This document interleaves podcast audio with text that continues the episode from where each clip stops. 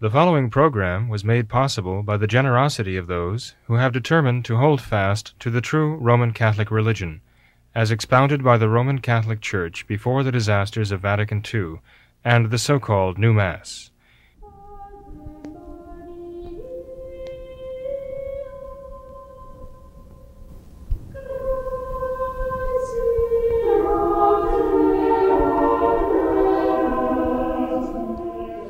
Hello, and welcome to What Catholics Believe. I'm your host, Thomas Nagley, and with me tonight is Father William Jenkins from the Society of St. Pius V and pastor of Immaculate Conception Church in Norwood, Ohio. Hello, Father. Good evening, Tom. Father, let's begin tonight with a quote from St. Teresa of Avila. She said, The devil knows that he has lost the, the soul that perseveringly practices mental prayer. So, Father, could you please comment on that quote? How important is having an interior life for our salvation? What's a good way to begin and persevere? Well, in interior life is absolutely essential for our salvation. What it means is basically that uh, we are united to God by faith, hope, and charity, and uh, that's the foundation of the interior life. The, the, the, the virtues of faith, hope, and charity are virtues that are in the intelligence and the will, the very powers that make us like God, which God has given us to make us like Him in knowing truth, loving goodness, and in, in enjoying what is beautiful. So these virtues of faith, hope, and charity have to be there, but they are not identical with sanctifying grace. Sanctifying grace uh, is in the soul when when the soul um, is is a child of God and is is in the in as we say has the life of God dwelling in the soul. Now, these virtues and the sanctifying grace are inseparable in the sense that um, uh, any soul that is in the state of God's grace and that actually has the divine life uh, engendered in the soul uh, has the, must have the virtues of faith and hope and charity. Cannot be otherwise. And if uh, faith or hope or, or charity or, or charity, is, if charity is extinguished in the soul by mortal sin, then the soul is plunged into mortal sin and loses that sanctifying grace, which is the share in the divine life. The same with hope and the same with faith. If someone rejects any of these three virtues, uh, which we call the theological virtues, there cannot be the divine life of God in the soul, present in the soul, and sanctifying grace. Okay. Uh, when we when we talk about the divine life of God in the soul, we're actually talking about the indwelling of God in the soul.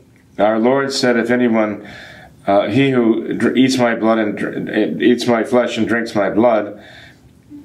We understand that now to mean the one who is in the state of sanctifying grace, God's grace, and receives the Holy Eucharist um, that our Lord actually dwells within them. The Father and I will come and dwell within him. These are the words of our Lord. And of course, where the Father and the Son are, there the Holy Ghost must be too. So these three ideas go together the virtues of faith, hope, and charity in the soul, the uh, presence of sanctifying grace, the divine life in the soul, the abiding presence of the Father and the Son and the Holy Ghost in grace in the soul. All of these things are essential to what we call the interior life of the soul. When we're born, uh, when, when we're conceived, our souls are created by God, united with the our bodies, such as they are at the time, and um, we do not have divine life in the soul. We have the natural life that our parents have given us, but we do not have the divine life of God and sanctifying grace in the soul. That happens when we are baptized. When we're baptized in the name of the Father and of the Son and of the Holy Ghost. As our Lord tells us, uh, the Holy Ghost enters the soul and he actually speaks to the soul. He actually teaches the soul to say a word, you might say. And what the Holy Ghost says, the, the word as it is in sacred scripture, because these words were addressed to those who spoke Aramaic, a dialect of Hebrew, that when the Holy Ghost enters the soul, he, he says the word Abba, Father. And so actually, he enables that soul to regard Almighty God the Father as not only his creator, as God the creator, but as Father. And the presence in the soul of, uh, of sanctifying grace by the power of the Holy Ghost, sanctifying the soul, enables the soul, that person then, to, to see God, to know Him, to refer to Him, to pray to Him, to invoke Him as Father. And uh, that is the beginning of that divine life in the soul, which we refer to as the interior life. Goes far beyond the mere mortal life given to us by our mortal parents. And um, that divine life in the soul is meant to grow. Um, as the physical life of the body, the intellectual life of the of the brain, the mind, is meant to grow. So the spiritual life is meant to grow too. We're meant to grow in virtues. We're meant to grow uh, above all in faith and hope and, and love for God, charity. Um, but unlike uh, the physical growth, which reaches a peak and then descends as we gradually uh, disintegrate and uh, get older and older, the body the body deteriorates the brain with it, okay? And so the functions of the body, and of course that part of the body, the brain, disintegrate in its communication with this world. The soul is meant to grow continually in faith, hope, and charity, so that there is no hiatus there, no reversal. The only real reversal comes through a sin, mortal sin and venial sin. Those are reversals. Uh, when the soul loses, you know, uh, that life uh, in part or entirely by mortal sin. But that can be rekindled in the soul by repentance, and as you know. But how do we make that interior life grow? The, great, the, the, life of the soul in grace and uh, faith, and charity. Well, this is basically the question here. And the, the answer is primarily through prayer to begin with uh, I'd say prayer is the beginning. It's not, it's just, but it is it is not everything. There is the sacraments, of course, that our Lord has given us. A tremendously powerful boost to the interior life. But prayer is what you're referring to here, mental prayer. What is it? What does it mean? Well, there are vocal prayers. We say, we talk about saying our prayers. And when we talk about saying our prayers, we're using our mouth to pronounce the words that uh, initiate in our brains, to um, speak words of faith and words of hope and words of love to God. We're making an act of uh, adoration, an act of contrition, an act of thanksgiving, an act of supplication to God. We're actually speaking aloud these things. Okay? But obviously, uh, one can do that, speak these words without really meaning them. One could say them without thinking about them. Yeah, but learn them by rote, repeat them. Uh, a child can learn a prayer to pass a, a, a class in, in, religion, let's say a, a, catechism class, but the child has, although committing, committed the uh, prayer to memory, it has not entered the child's mind or heart. Not yet, anyway. And uh, so the interior prayer is really supposed to be the the the place where the soul prays as in a, a sanctuary of its own, like the church, where our Lord is Himself present in the tabernacle of the soul by our faith and our hope and our charity. Turn to Him, and we make faith acts of faith, hope, and love to Him, conscious, deliberate, loving acts directed, directed toward Him. Um, one can pray the entire rosary and all the prayers and be distracted the whole time because of the lack of the interior prayer. It's not there, there's something empty there. Um, so one is just basically parroting the sounds, okay? And um, making the sound effects of prayer rather than really praying. But the interior prayer well, um, that is true prayer. That is when the the attention of the person, when his attention and his affection are brought together in the interior of the soul, and he is actually making acts of faith and hope of love for God. He's attentive to God's presence. He's placing himself in God's presence, or rather, you might say he's making himself aware of the fact that he is in the presence of God, always. But now he's consciously and deliberately so.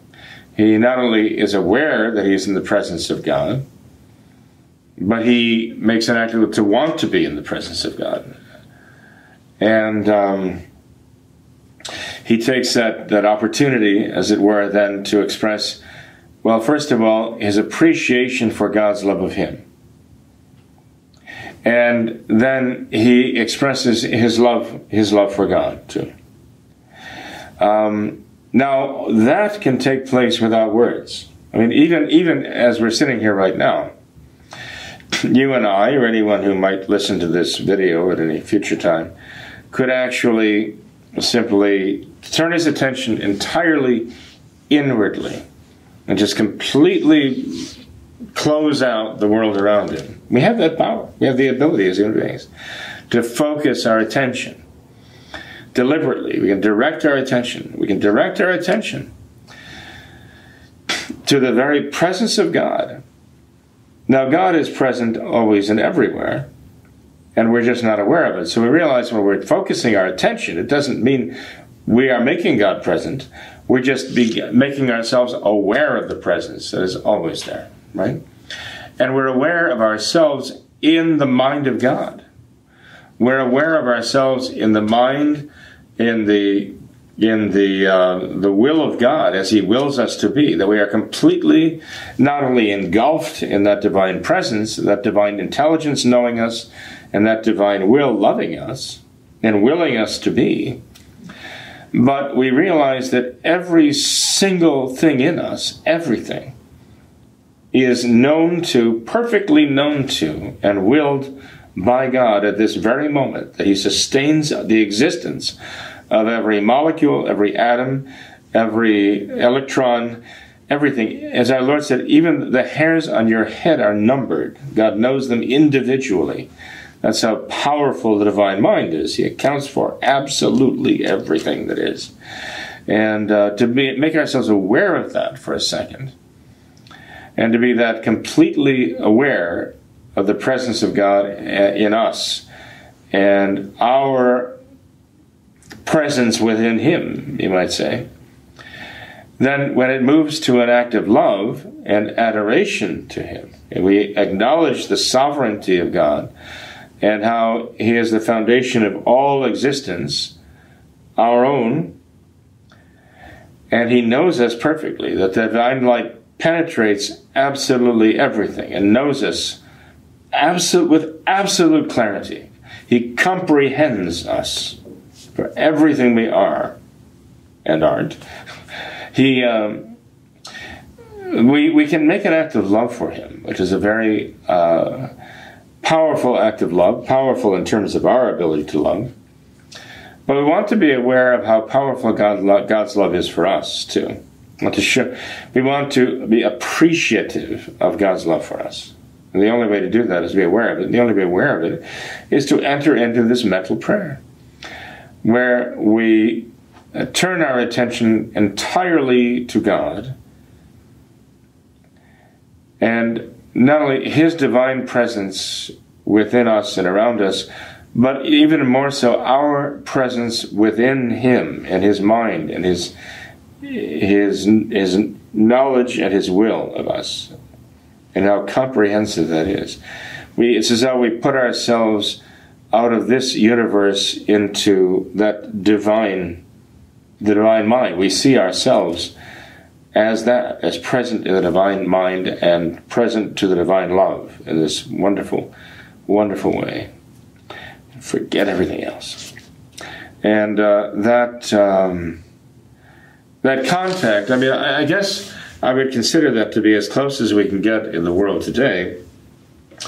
That uh, mental prayer to making eye contact with God in a sense, you know, being soul to soul, soul to mind, soul to God's awareness, God's thought, God's mind, the divine mind, as I say.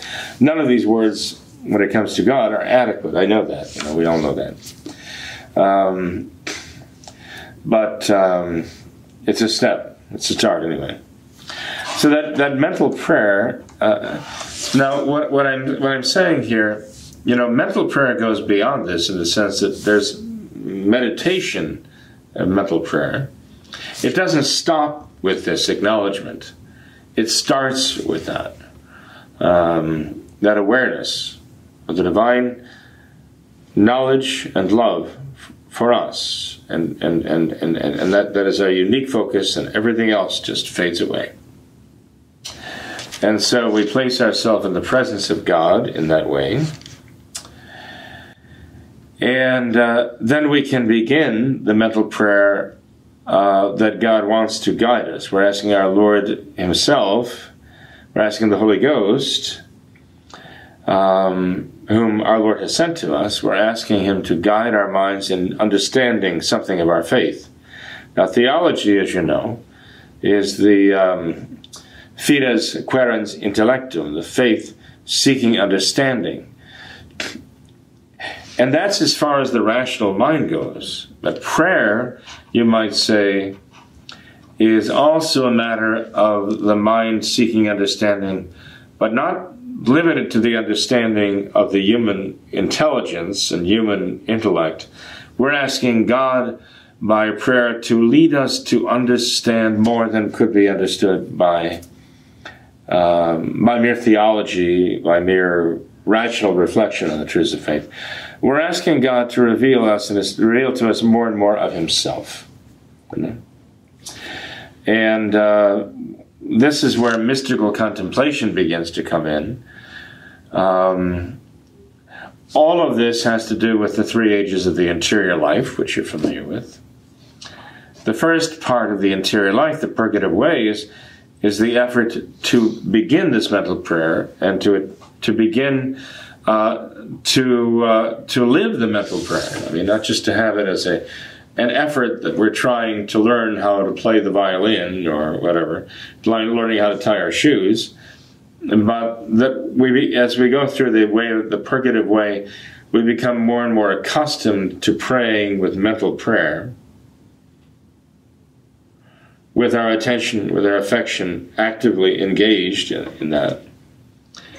And uh, this is one of the things that leads us to the threshold then of the, the, the illuminative way, where we've been persevering in their mental prayer and asking God to reveal Himself more and more to us. It's an act of love. We're asking God, as someone who loves God, that He would allow us to know Him more and more perfectly.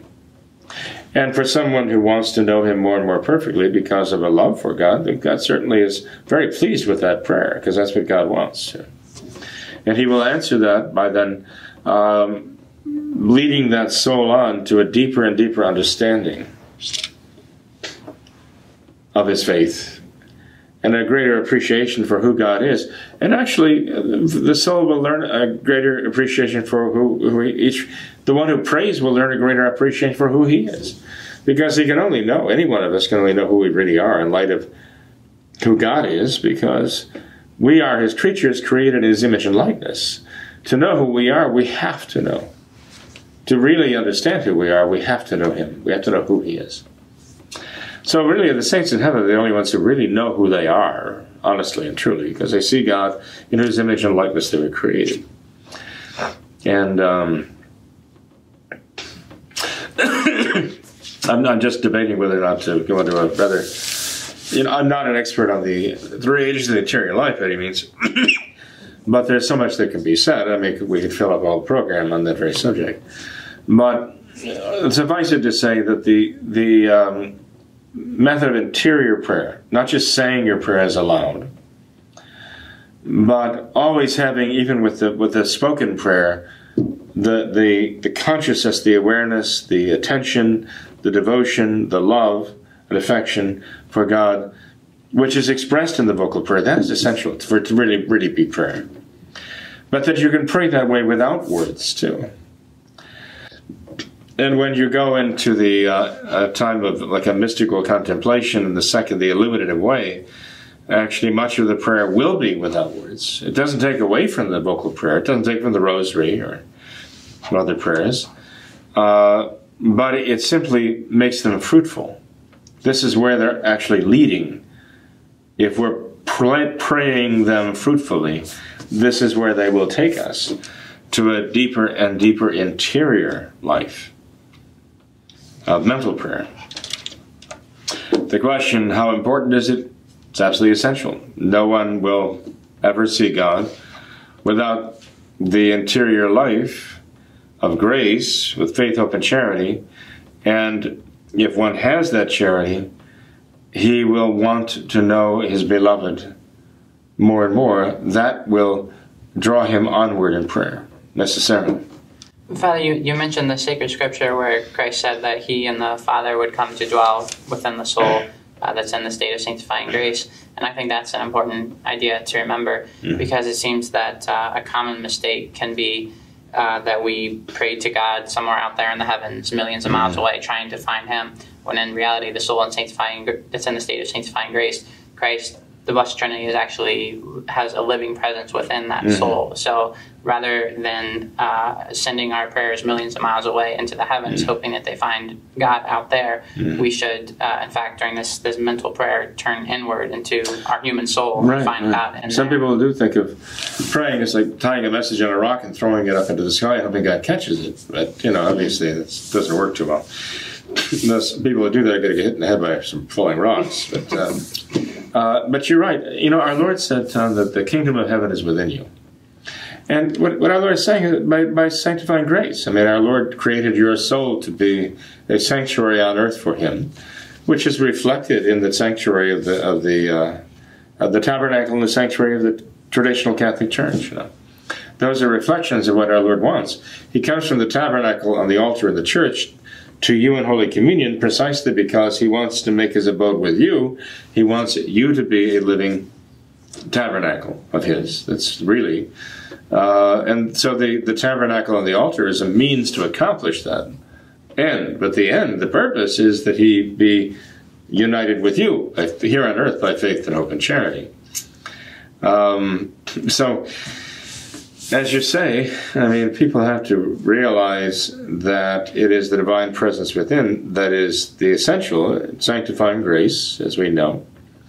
And if you read the testimony of the early martyrs, time and time again, you see they make this point before their judges, before the magistrates of Rome, the governors and the procurators and all. When they're put on trial, what do they say? The early martyrs were very, very open and very bold about this uh, that they have God within them. They, they bear God within them by grace. God is present within them by grace. Uh, they were all, in a sense, Christ bearers or Christophers, right? Insofar as they, they had, they believed with absolute uh, certitude of faith. Well, I mean, insofar as they were in the state of grace, and I guess none of them would, you know, claim to have uh, you know, infallible knowledge, and that they are definitely in the state of God's grace. But the point is that that is what Christ came for, to be present in their souls. And um, even St. Paul says, even though my conscience doesn't reprove me of anything, that doesn't make me guiltless. So, you know, nobody would go around saying, hey, I know I'm in the state of grace. Nobody can tell me otherwise.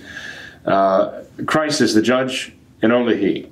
To this idea of going, making the altar call, accepting Jesus Christ as your personal Savior, you know, means you're saved, uh, and uh, and there's nothing anybody can do about it. You're saved, and you know you're saved. That's nonsense. That has nothing to do with the gospel of Christ. Uh, Christ is the judge, not you, not I. Right? And He is the judge of you and me, not you and not I. But in any case, the point being that the early martyrs were so motivated by this understanding of the presence of God within them, that they saw the tortures that they would endure, endure, uh, endure as martyrs were nothing to them. There were no, no terrors for them. And as uh, some of them actually would say, well, Christ is within me, and he will endure this for me.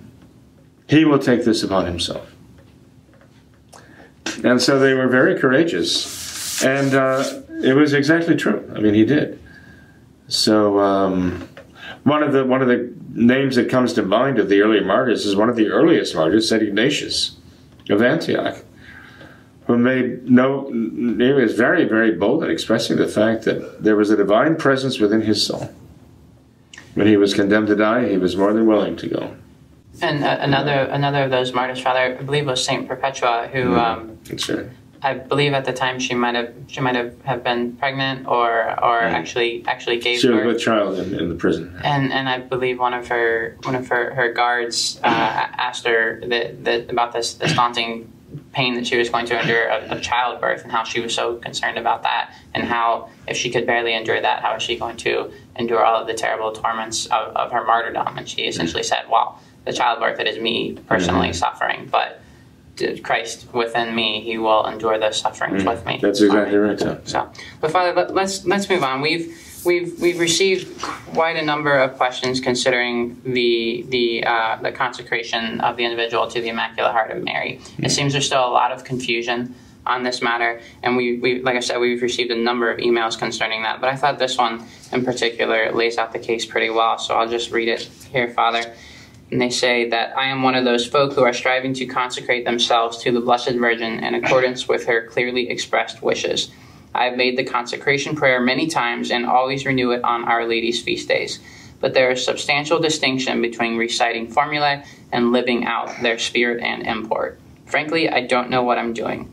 Would Father be kind enough to explain in categorically practical terms and examples what a life of consecration looks like, both for married and for unmarried? What is consecration to Mary, and what are the signs that such a consecration is genuine and operative in one's life and soul? Uh, very good question, and I'm sure there are many, as you say, who have that very question in their mind. Um, what did what did Lucia say? What did Lucia say when it came down to a matter of prayer and penance? Well, prayer, she said, rosary, right, real devotion, and uh, meditating upon the mysteries of our Lord's suffering and death. She specifically mentioned during for the five first Saturdays. But penance, she said, was a matter of not doing great austerities. Penance was a matter of simply accepting uh, the duties and the crosses of daily life and accepting them gracefully and lovingly. So, if one wanted to, to determine uh, what a life like that uh, looks like, one would go to the autobiography of St. Teresa of the Child Jesus, read that, her little way, that's exactly her little way, from beginning to end. Um, she is not known for great austerities. She's not known for seeking out, you know, massive fasts and uh, terrible uh, hardships, uh, self-inflicting pain, and so on. Um, she is known simply for wholeheartedly accepting the crosses of every day and doing her best out of love for our Lord and taking with equal uh, what, what we call it equanimity, right? The things that she found pleasant and the things she found unpleasant. To deal with Saint Teresa, the child Jesus, day by day, you you might never have suspected that she had a horror of spiders.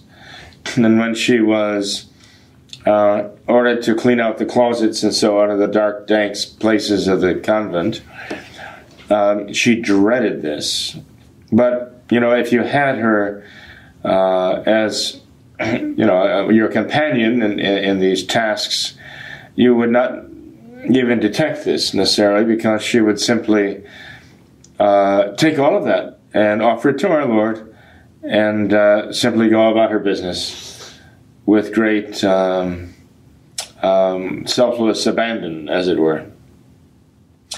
Uh, there are so many instances from her life. Reading the autobiography, not li- writings about her, but the, her autobiography is more telling. And she wrote it because she was ordered to do so. Um, and she did. In, in, in fulfilling that order, she, she again she found it rather repulsive. Uh, probably as repulsive as f- cleaning the spiders out of the closets, really. But because she was ordered to do so by her legitimate superior, she did the job that she knew her superior wanted her to do, and she was very candid.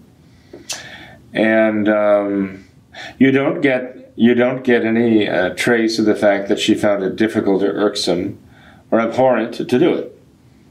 But she was doing it out of obedience, and only out of obedience. She wouldn't have done it otherwise. Um, and see, she talks about being assigned to uh, take care of an old nun, uh, wheelchair bound nun, who was really cantankerous and just really nasty. You know, you get the impression. Now, she didn't tell us that she the nun was nasty, but he tells the nun, you know, had the reputation for that, and so some of the, the, young sisters who were assigned the job didn't last. And um, we read about uh, Saint Teresa taking care of this elderly, cantankerous, uh, downright mean sister who evidently had not gained a great deal from the, from the uh, convent life up to that time. And uh, the nun even asked St. Teresa, I don't know if we read this in her words or the words of someone writing about it, but um, the nun even asked her finally, Why are you so patient with me? I mean, no one else is as patient with me. I, mean, I drive everyone else, I shouldn't say this, but the message is I drive everyone else, you know, to distraction and they can't take it anymore. And they wind up in tears. And St. Teresa just explained her, her in very briefly her outlook on things and um, how she saw the sister uh, and uh, how our Lord had asked her to do this for him, and she was very willing to do this for him.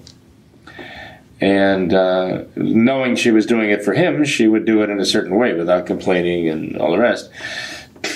And the sister, who had been in the religious life so many more years, I mean, manifold times, the length that, uh, of years Sister um, Sister Teresa, the Child Jesus and Holy Face, know, had been in the convent, uh, it really affected the elderly nun. And so uh, the story is that the testimony, you might say, of this young religious, Saint Therese, uh, actually helped this older sister in her own struggles and in her own uh, interior life.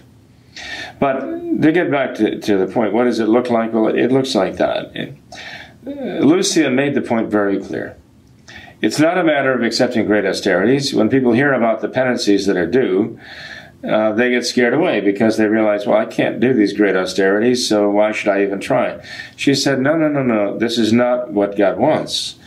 Great austerities from you. She doesn't say it, but I'm sure there are great austerities that our people are offering to our Lord. But for those of us ordinary souls, you might say, who want to consecrate it to Our Lady, ourselves to Our Lady, what she's asking us to do, what God is asking us to do, is to be patient in dealing with the crosses of daily life and to fulfill our duties. Husbands, be the best husbands you can be. Wives, be the best wives you can be. Fathers and mothers, be the best parents you can be. Children, be the best sons and daughters you can be. I mean, anyone can do that. They can strive for it. Everybody will fall short, but the fact is that's what their intention is. That's what they want to achieve. That's what they're trying to do by the grace of God. That's all. That's all that the message of Fatima is asking us. Um, basically, to do what our Lord prophesied in the gospel. he says, when you have a, a, a, servant who does everything he's supposed to do, the servant should just say to himself, Well, I'm not a great servant because all I'm doing is what I'm supposed to do. I'm just carrying out my duties. That's my baseline. I don't go way beyond the call of duty and doing some spectacular thing because all of my time and energy is doing for as well as I can the responsibilities I have been given and I'm carrying those out. And there you are. It's as simple as that. It's hard. Sometimes the simple things are harder, you know, uh, because they don't have a lot of fine print to get around things. But it is as simple as that. Uh, it would be simply um, doing the best you can um, in your home life as the father and the husband, as the wife, the mother, the children, teaching your children to do the same. Do it all out of love for God. And when you go to work, um, doing the same thing there, giving your employer what is just and right, setting an example of virtues. Um, and um, and you'll be fulfilling what is required of those who want to consecrate themselves to the Immaculate Heart of Mary. And Father, I think that idea is, is expressed very very beautifully in the the Trustful Surrender book, mm-hmm. where they they speak of how many souls think that uh, that great sanctity lies in in serious austerities or all these great manifold prayers and all these things, but they quote Saint Francis de Sales where he said the greatest perfection is simply just loving God, Mhm. and everything else is just the details. Everything else will follow from that, Mhm. and I think that is perfect, perfectly coincides with um, with our It, it certainly does, right? I've Exactly right. And who would know that better than our Blessed Mother, right? Because that was exactly her whole existence, right? Yeah, Perfect. Well, Father, I think that's a great note to end on right there. So thank you for being here Oh, tonight. I appreciate it. We're being uncharacteristically brief. At least you are. I'm not. but Tom, that, that's fine. Thank you. May God bless you. Very good questions, and I appreciate the questions we do receive. We pray for those who do send questions in, and even if you do not have your questions answered right away, at least you know you're being prayed for for asking them. Definitely, that's true. Thanks to all of our viewers for watching this episode of What Catholics Believe. Until next time, we ask that you all remember the words of Our Lady at Fatima to consecrate yourselves and your families to the Immaculate Heart of Mary and to pray and do penance. Thank you, and God bless you.